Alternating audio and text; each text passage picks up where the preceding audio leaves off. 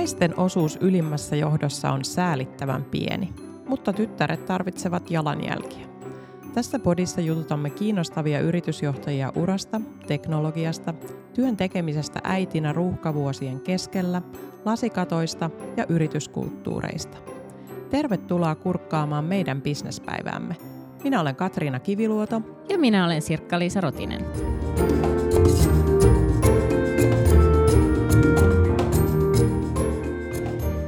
Tänään mulla onkin tosi mielenkiintoinen vieras. Olen tavannut hänet ensimmäistä kertaa vuonna 2021 ja jotenkin yhteinen sävel löytyi heti. Ja mä puhun susta, Sirkkis. Joo, ja tämä tulee kyllä olemaan pelottavin jakso tämän podcastin historiassa. Miten se onkin niin vaikeaa puhua itsestään, ja, ja mä jonkunkaan keskustelin ja sanoin, että jos ei mua kuumata yhtään tämän jakson nauhoituksen jälkeen, niin, niin sit mä en ole puhunut riittävän rehellisesti. Mä lupaan olla sulle lempeä. Tota, ihan tälleen sivuhuomautuksena niin on ollut hauska seurata, että miten kaksi toimitusjohtajaa tekee tätä podcast-projektia.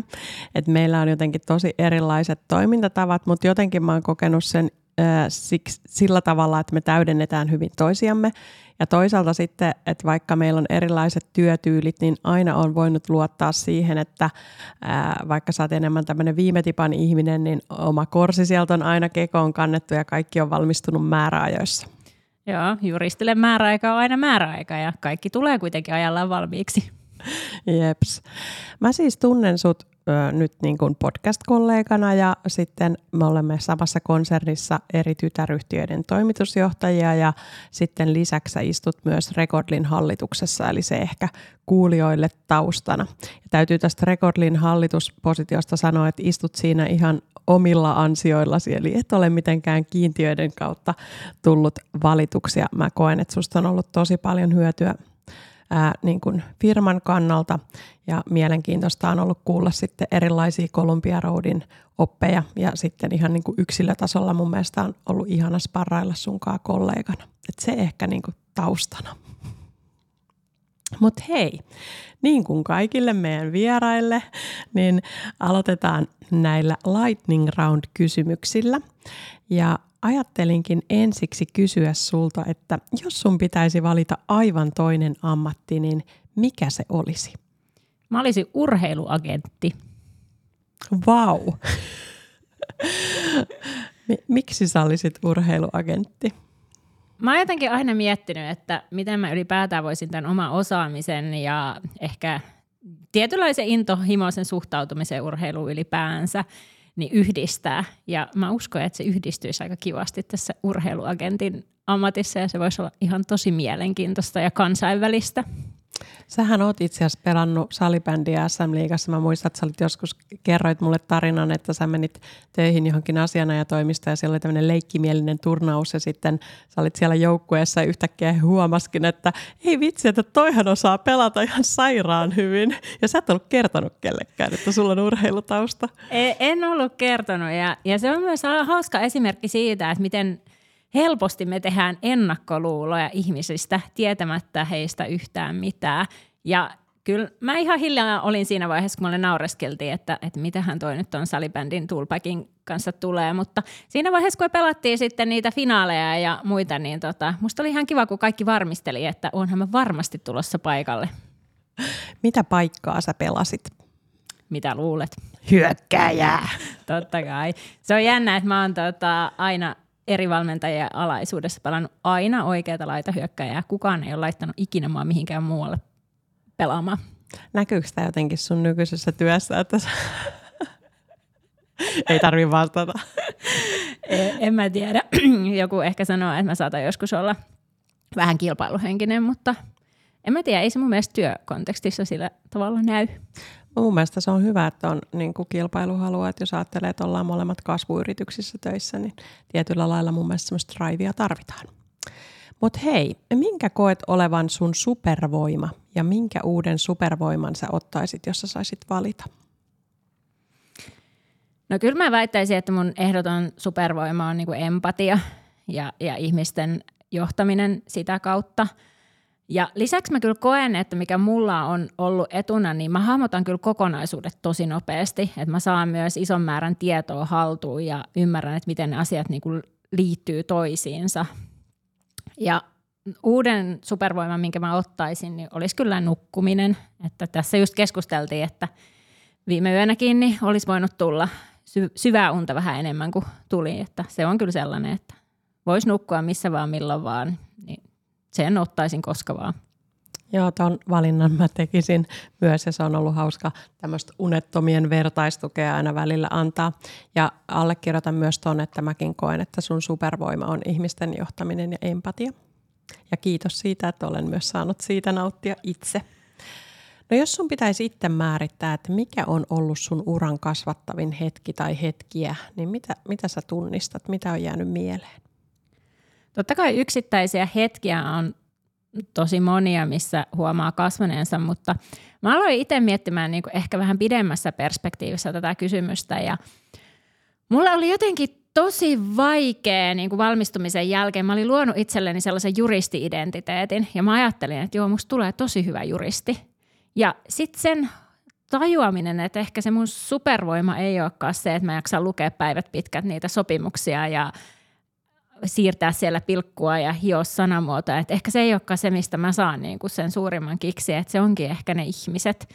Niin sitten siitä irti päästäminen, että mitä mä kuvittelin haluaveni olla, ei ollutkaan sitä. Ja sitten, että miten mä niin kuin uskallisin sitä aidosti lähteä sitä kohti, sitä omaa intohimoa ja sitä, missä kokee, että on myös hyvä, niin se on ollut kyllä mulle tosi iso kasvun paikka. Varmasti ja tosi hienoa, että sulla on ollut rohkeutta tehdä se, että, että muuten sitten olisi voinut päätyä tekemään sellaista työtä, jota sitten vihaa. Juuri näin. No, jos sä ajattelet äh, sun uraa ja, ja kokemuksia työelämästä, niin mitä se sun mielestä vaatii, että murtaa lasikaton? No, kyllä mä itse koen, että se on monien asioiden summa, niin kuin moni meidän vieraistakin on sanonut omalla kohdalla mä ajattelen, että totta kai se on vaatinut niin kuin paljon työtä ja uskallusta puhua ääneen myös niistä omista unelmista, mutta kyllä se vaatii myös sen, että sulla on onne, että ympäriltä löytyy niitä ihmisiä, jotka myös näkee ja näkee, että, susta on enempään kuin mihin sä ehkä itse ajattelet pystyväsi. Jep. No jos sä ajattelet nuorempaa sirkkistä, niin mitä neuvoja sä antaisit nuoremmalle itsellesi? Uskalla elää oman näköistä elämää ja mieti vähemmän sitä, mitä yhteiskunta odottaa sulta. Ehkä konkreettisena esimerkkinä tästä, että mä sain ensimmäisen lapsen, mä olin 27, että ehkä niin kuin kohtalaisen nuori tänä päivänä. Ja sitten mulla oli jotenkin tosi vaikea olla kotona ja kaikki vaan hoki, että nautin nyt, että tämä on sun elämän parasta aikaa. Ja sitten mulla oli koko ajan semmoinen olo, että mä oon tosi yksinäinen. Ja sitten mä tietenkin täytin päivän, niin mä käytin kaiken maailman vauvakerhoissa ja muissa, että sinänsä mä kyllä hain sitä sosiaalista kontekstia, mutta sitten äh, mä olisin kaivannut jotain niin kuin älyllistä. Ja, ja sen kun mä tajusin niin kuin siinä vaiheessa, kun sain toisen lapsen, että se on se, mistä mä myös elän ja se pitää mut niin kuin tasapainossa, niin mä teinkin sen ratkaisun, että mä tein osittain töitä. Ja mä uskalsin tehdä sen ratkaisun vasta toisen lapsen kohdalla. Eikä se ollut, että mua olisi kukaan pakottanut. Mä halusin. Mä olin viikko sen jälkeen, kun Anton oli syntynyt, niin mä olin Kolumbiarodin hallituksen kokouksessa. Muut oli ihan ihmeessä, että mitä mä teen siellä. Sitten mä, että mä haluan olla täällä. Tämä on mulle niin tärkeä asia mun oman hyvinvoinnin kannalta, että mä en halunnut jättää sitä väliin. Ja samalla uh, mä oon ollut Antonin kanssa Columbia Roadin pankkiasioita hoitamassa ihan ulkopuolisen pankki, virkailijan kanssa. Mä kyllä totta kai etukäteen ilmoitin, että, että hei, että mulla on sitten tämmöinen tilanne, toivottavasti teitä, teitä ei haittaa. Ja mun lapsi on myös, oli rauhallinen, että hänen kanssaan niin kuin pystyi asioimaan niin kuin tämmöisiä asioita ja mä pystyin myös itse keskittymään.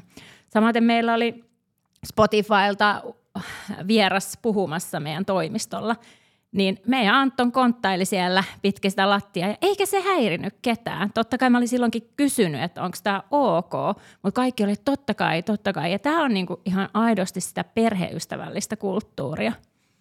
Mun mielestä aivan mahtava ratkaisu ja tämä on niin kuin uusi asia. En ole kuullut, että olet näin tehnyt ja niin kuin tuplapeukku tosta. Ja ehkä niin kuin tavallaan itsekin kolmen lapsen äitinä, niin mä aina kamppailen syyllisyyden kanssa. Niin mitä sä itse ajattelit, että saiko sä niinku semmoisia syyllistäviä kom- kommentteja sun ympäristöstä siitä ratkaisusta, että, että sun pitäisi olla nyt niinku, tiedätkö, nauttimasta siitä ajasta kotona, että mitä ihmettä sä oot mennyt tö- töihin? No en itse asiassa edes saanut. Et en, ennemminkin ihmiset oli silleen, että vau, että sä saat ton toimimaan. Mm. Joka on erinomaista, koska jos puhutaan, että ensimmäisen lapsen kohdalla niin sä et osannut ajatella, että tämä olisi mahdollista, niin silloin sulla oli ehkä semmoinen kuva, että yhteiskunta odottaa sulta, että sä oot nyt onnellisena kotiäitinä niin kuin kotona. Kyllä.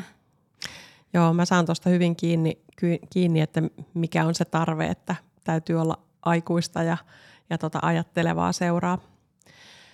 Mutta jos mennään ihan näihin meidän teemakysymyksiin niin kuin yleensäkin vieraiden kanssa. Sulla on Sirkkis mielenkiintoinen ura. ura. Olet siis niin kuin juristi ja edennyt sitten tukitoiminnoista ää, toimitusjohtajan paikalle ja toimit sitten lisäksi myös hallituksessa meillä Rekordilla ja oot myös Future Boardin jäsen.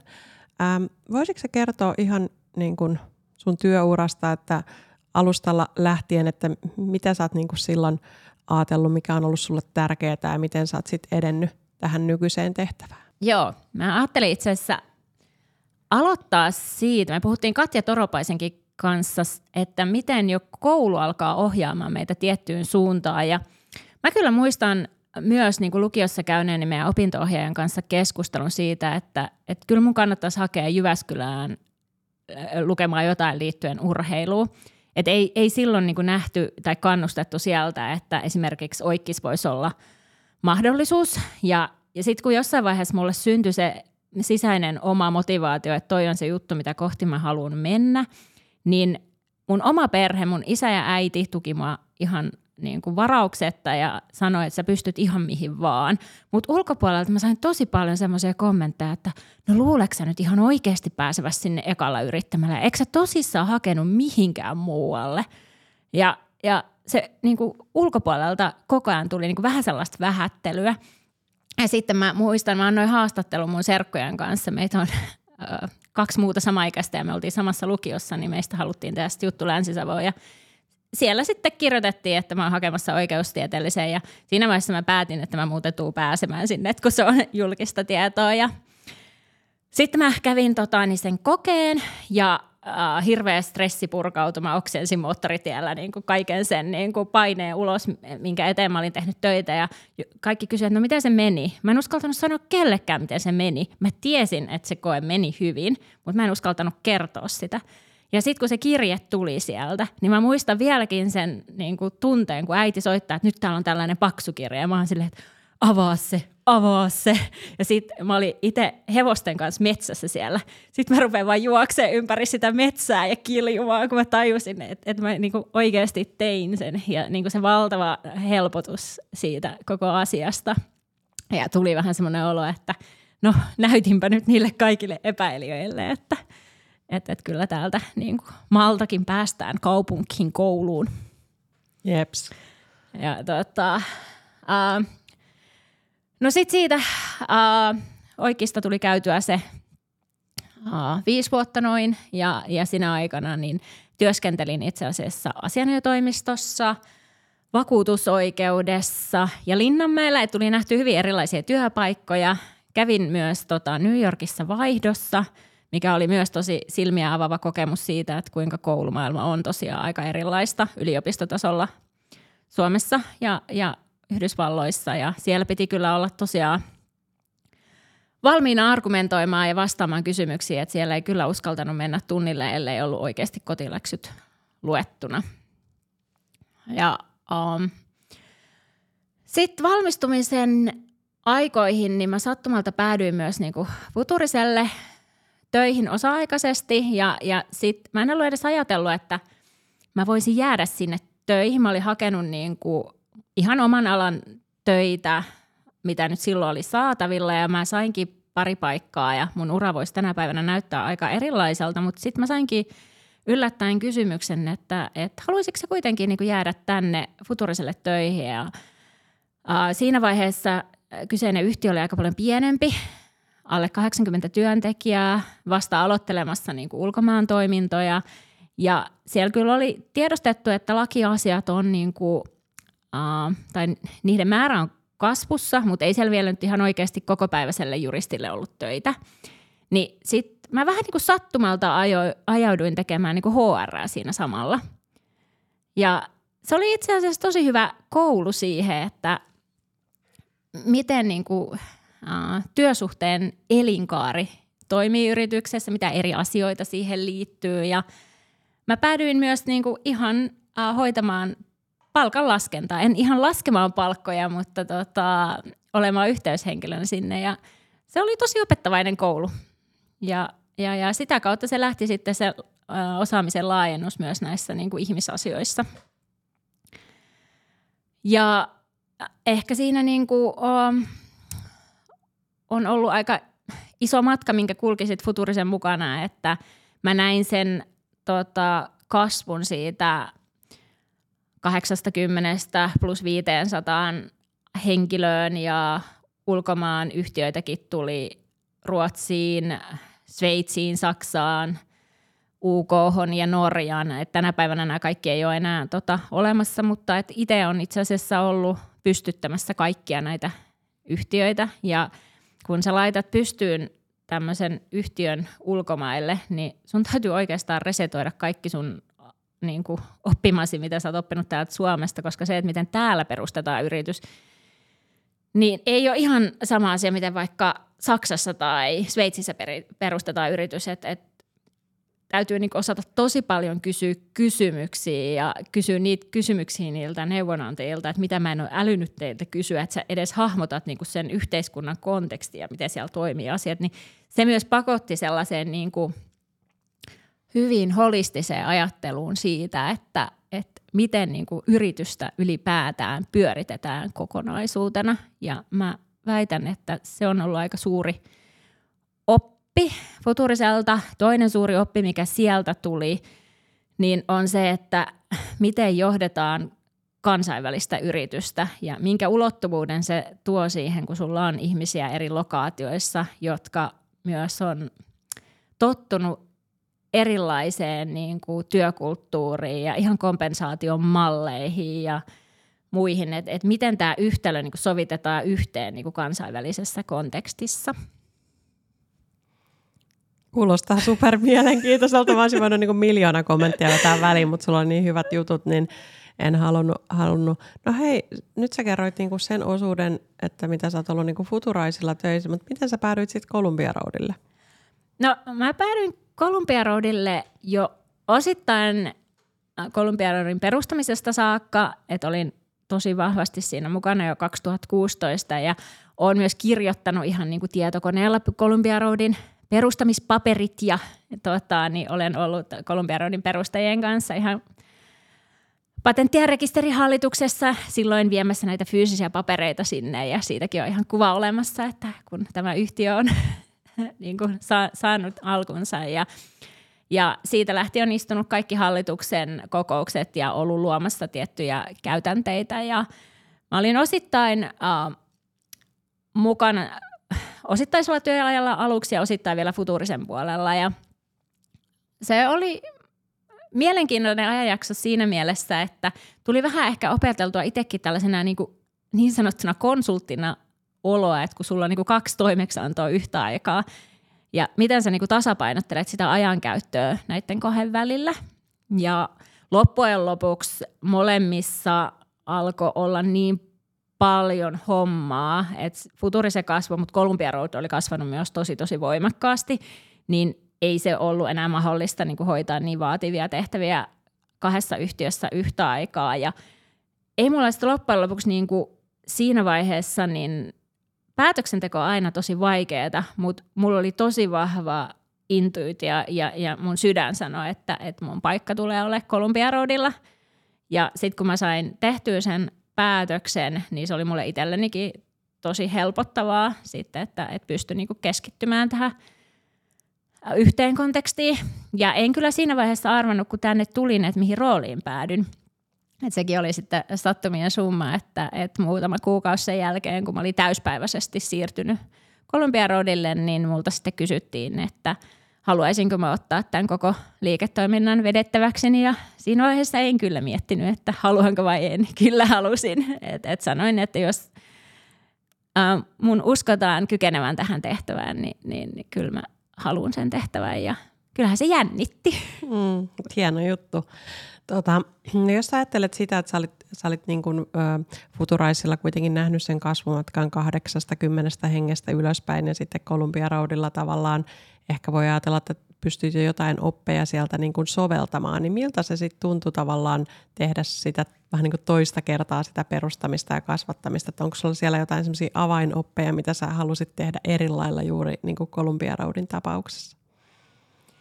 No kyllähän Columbia Road loppujen lopuksi niin kuin tietyt asiat on samo, samoja kuin Futuraisilla esimerkiksi arvomaailman puolesta, että ihmisiin luotetaan ja halutaan jakaa tietoa läpinäkyvästi, mutta et on ollut myös paljon asioita, mitä on tehty tosi eri tavalla.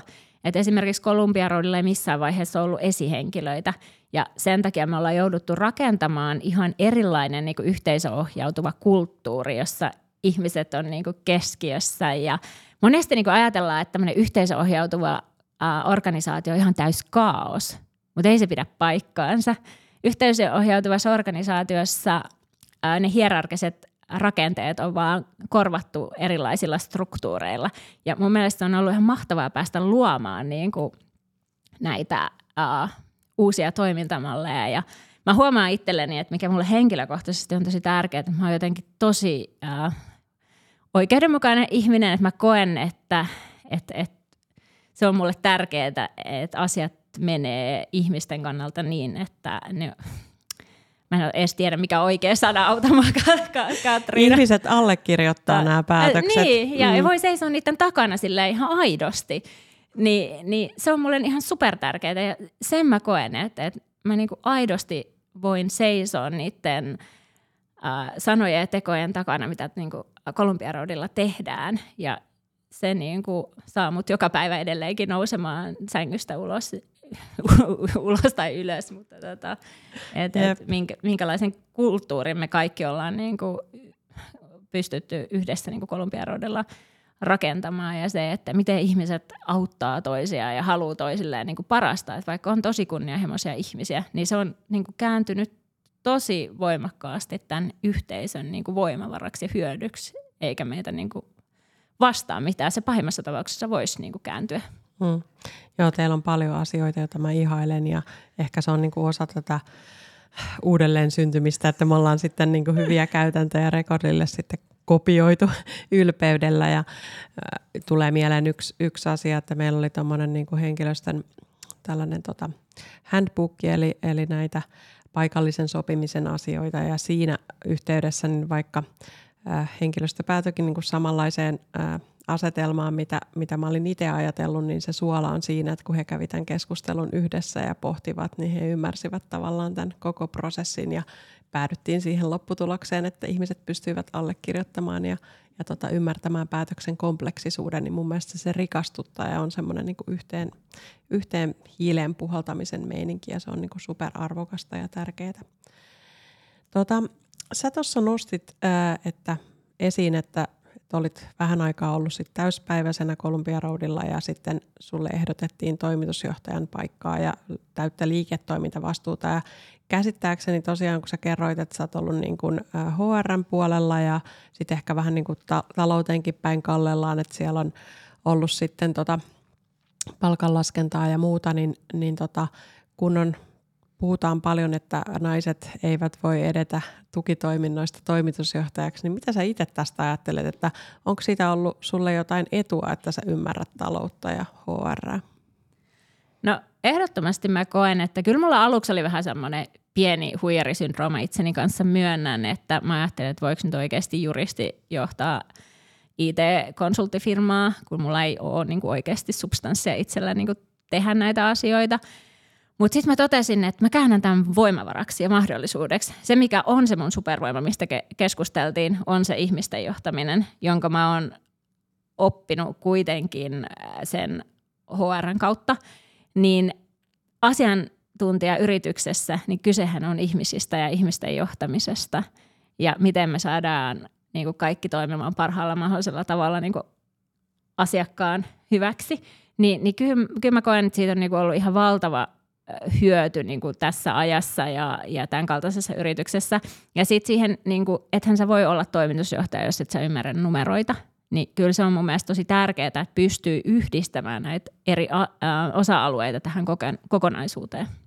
Ja mun mielestä se on niin kuin sillä oiva yhdistelmä, että jos sanotaan, että talousjohtajasta saattaakin niin kuin edetä toimitusjohtajaksi, niin saattaa olla, että se talousjohtajan niin kuin analyyttinen luonne sitten paistaa läpi ja voi vähän olla kuivakkaa sitten tämä ihmisjohtamisen puoli, niin sulla on sikäli niin kuin kolikon molemmat puolet, että vahvat numerot ja vahva sitten ihmisten johtamisen puoli. Plus, että mulla on se juridiikka siellä. Et, et kyllä mä koen, että äh, oikeustieteellinen antaa aika hyvän läpileikkauksen tähän meidän yhteiskuntaan ja sen eri osa-alueisiin, myös yrityksen kontekstissa.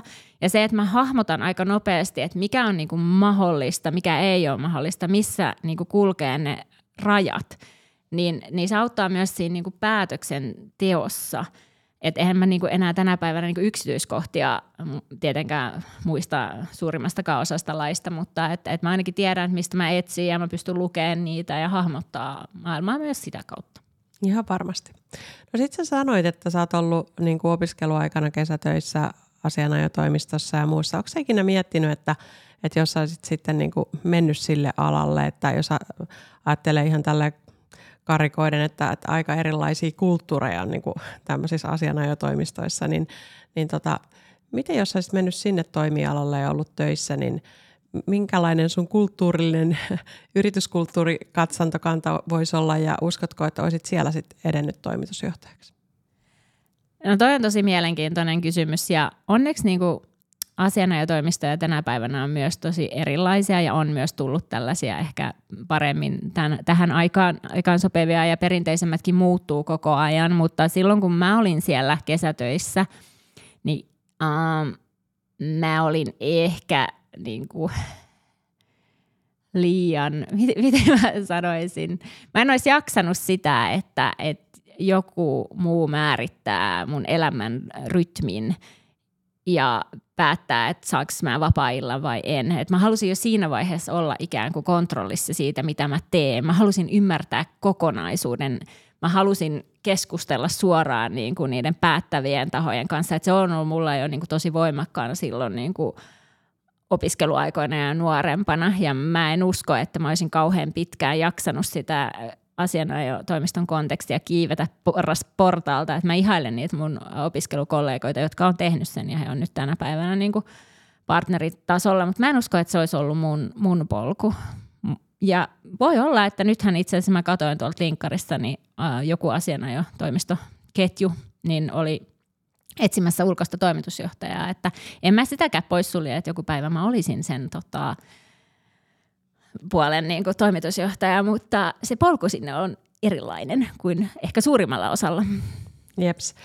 Ähm, onko sitten tässä kulmassa, kun sä sanoit, että sun supervoima on empatia ja ihmisten johtaminen, niin pongaksa, onko jäänyt jotain muistoja niistä kesätöistä, että minkälainen se kulttuuri on ollut?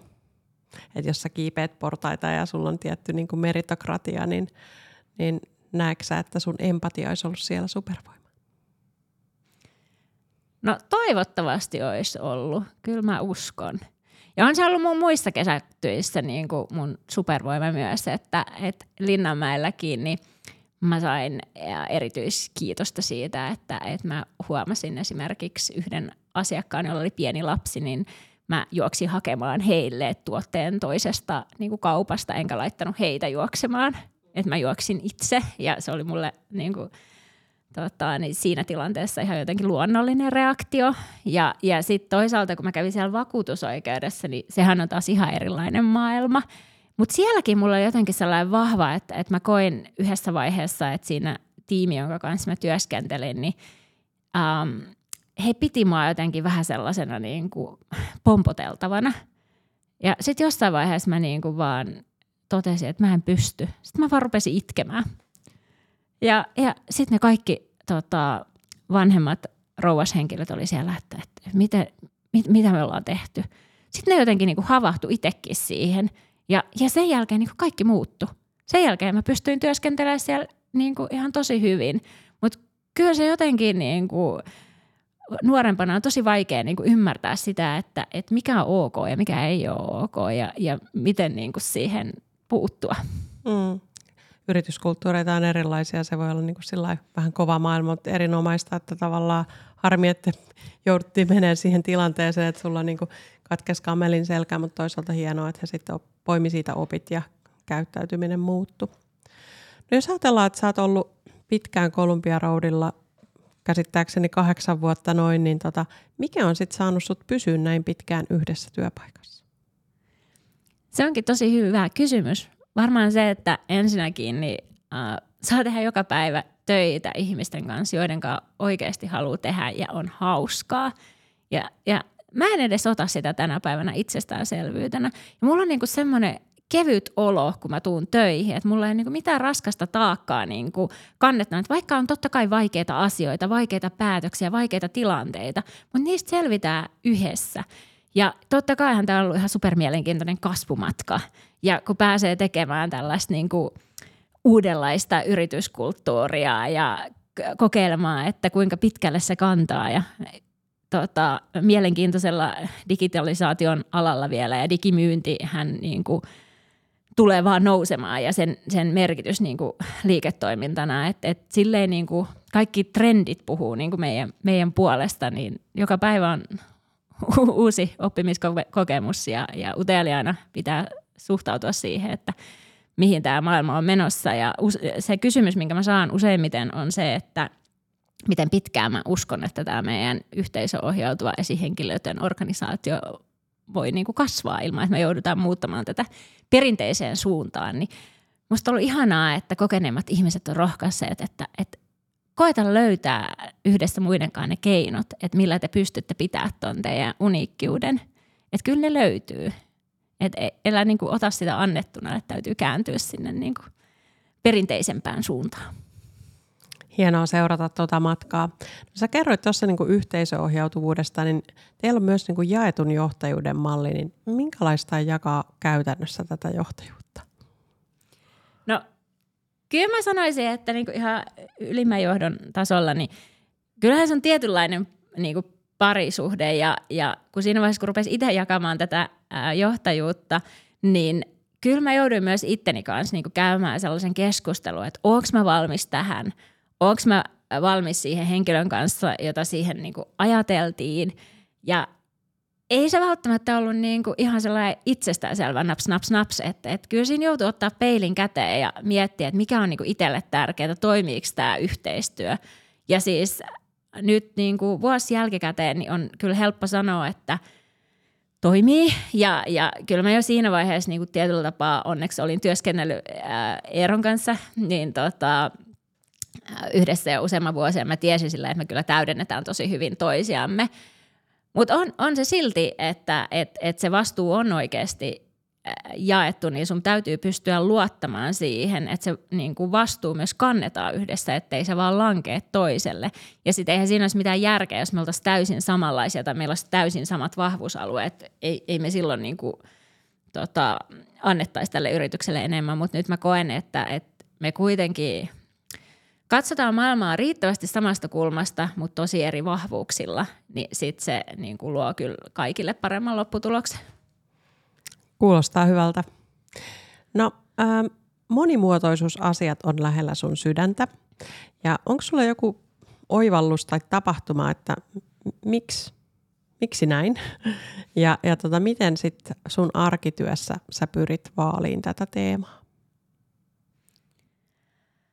Um, mä en pysty sanoa niinku yhtä yksittäistä hetkeä, että milloin mä olisin tajunnut, että nämä niinku asiat on tota, lähellä mun sydäntä. Mä väitän, että se jo äh, niinku liittyy tosi vahvasti myös tähän niinku, empatiaa ja ihmisten johtamiseen ylipäätään, että mä en ole edes nähnyt sitä välttämättä irrallisena asiana edes siinä vaiheessa, kun mä oon siitä kiinnostunut ja Mulla oli itse asiassa mielenkiintoinen keskustelu mun äidin kanssa, joka sanoi, että hän on opettanut jo monimuotoisuusasioita ammattikorkeakoulussa 20 vuotta sitten.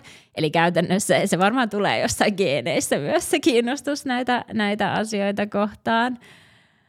Mutta kyllä mä niin kuin futurisen aikoina jo huomasin, että, että mä aloin kiinnittää huomiota esimerkiksi siihen, että miten naiset etenee eri tehtäviin ja voitaisiko niitä tukea. Ja se lähti mulla ehkä sitä kautta ja sitten mä aloin laajentaa totta kai, kun monimuotoisuus on tosi laaja käsite.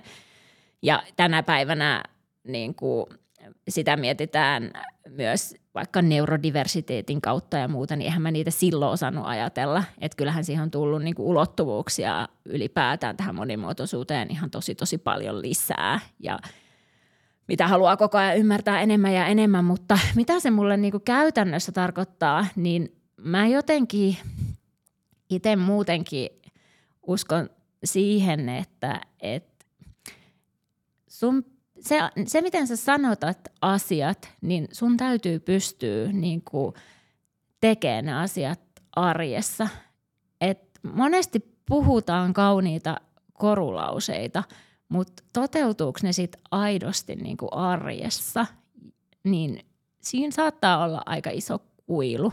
Niin mulle se on aina ollut tosi tärkeää, että mä en lupaa sellaisia asioita, joita mä en pysty niin lunastamaan – ja, ja se mun mielestä kuvastaa myös Columbia Roadia aika hyvin, että se mitä me luvataan, niin kyllä me aika hyvin se arjessa niin kuin toteutetaan. Ja me puhutaan ihan siitä jo niin kuin rekryhaastatteluissa ja, ja se on niin kuin tosi vaikea balanssi sen välillä. Totta kai kun sä oot myös myyntitilanteessa siinä vaiheessa, kun sä haastattelet potentiaalista kandia, että miten sä et niin kuin maalaa liian kuvaa, että miten sä annat sen realistisen kuvan siitä työskentelystä tässä niin kuin esimerkiksi meidän organisaatiossa, niin ei se aina ole ihan helppoa balansoida sen välillä.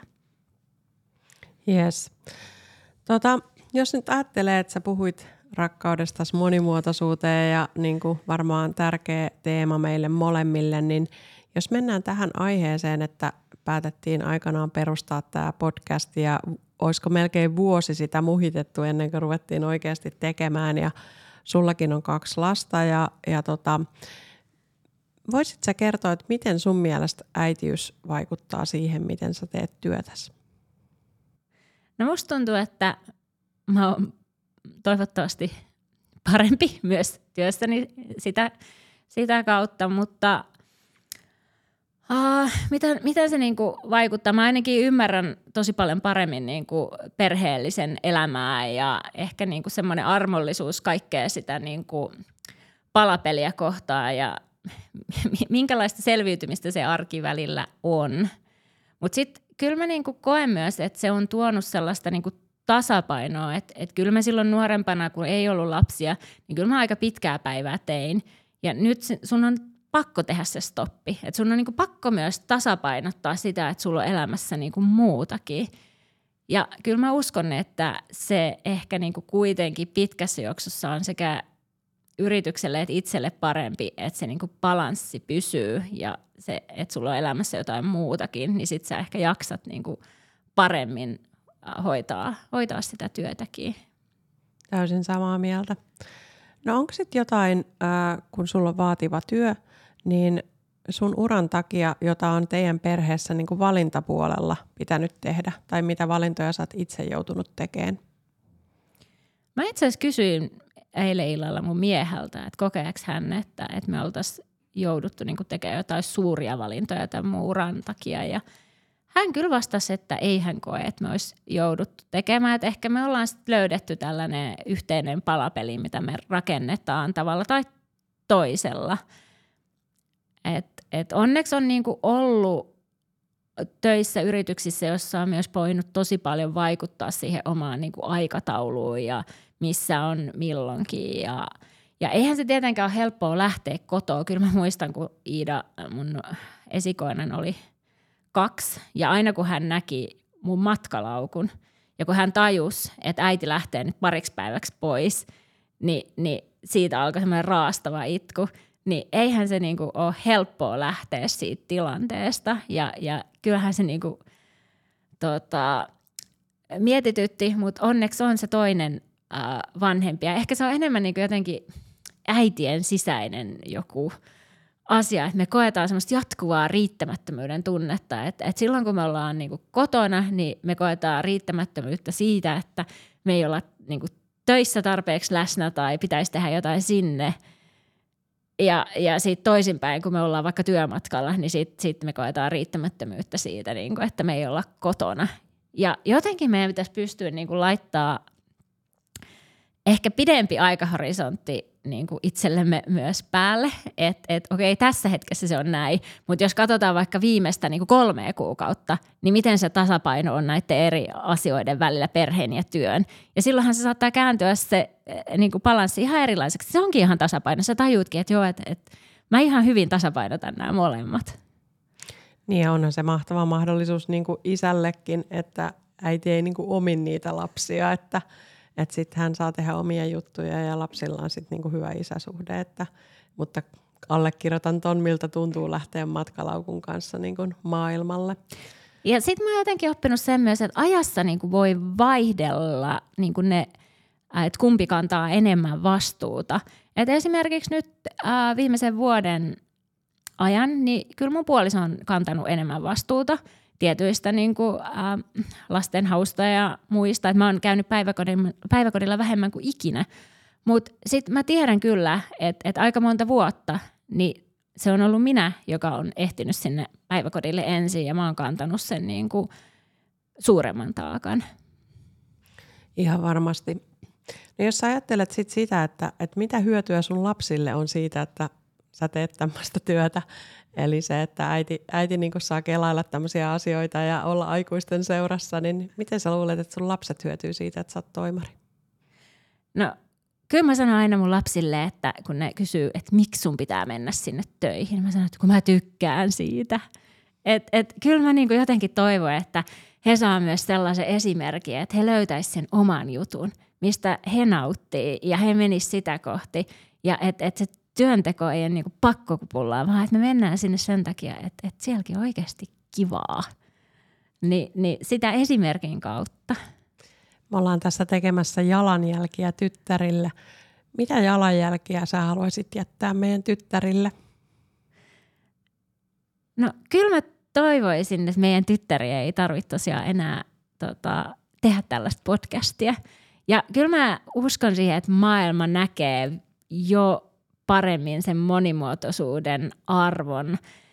että et siellä niinku se on itsestään selvää, että on monimuotoiset tiimit niinku laajassa mittakaavassa, ei vaan niinku sukupuolen niinku perusteella. Ja he kasvaa siinä maailmassa. Se on heille normaalia. Ja että heillä on niitä ihmisiä tosi paljon ympärillä, jotka kannustaa ja sanoo, että kyllä sä pystyt ja, ja, ja susta on ihan mihin vaan, mitä sä ikinä haluat tehdä toi maailma kuulostaa ihan, ihanalta tyttärien näkökulmasta. Mun mielestä oli ihana jutella sun kanssa. Ää, mä opin tässä juttelussa ainakin susta vielä niin kuin uutta. Ja, ja tota, ää, jatketaan juttelua ja tässä kohtaa sanon sulle, että kiitos Sirkkis. Kiitos.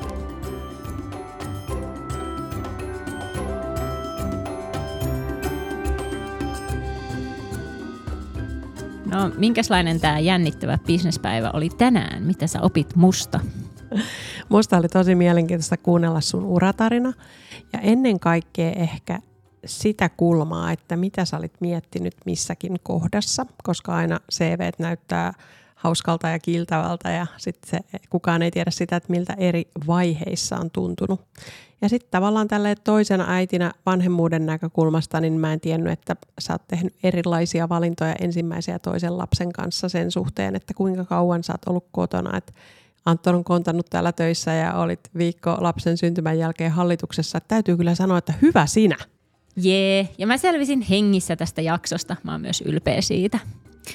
Seuraavalla kerralla me ajateltiin jutella Ilona Ylinampan kanssa lisää kasvusta, innovaatiosta ja rohkeudesta. Tervetuloa kuulolle. Ensi viikkoon.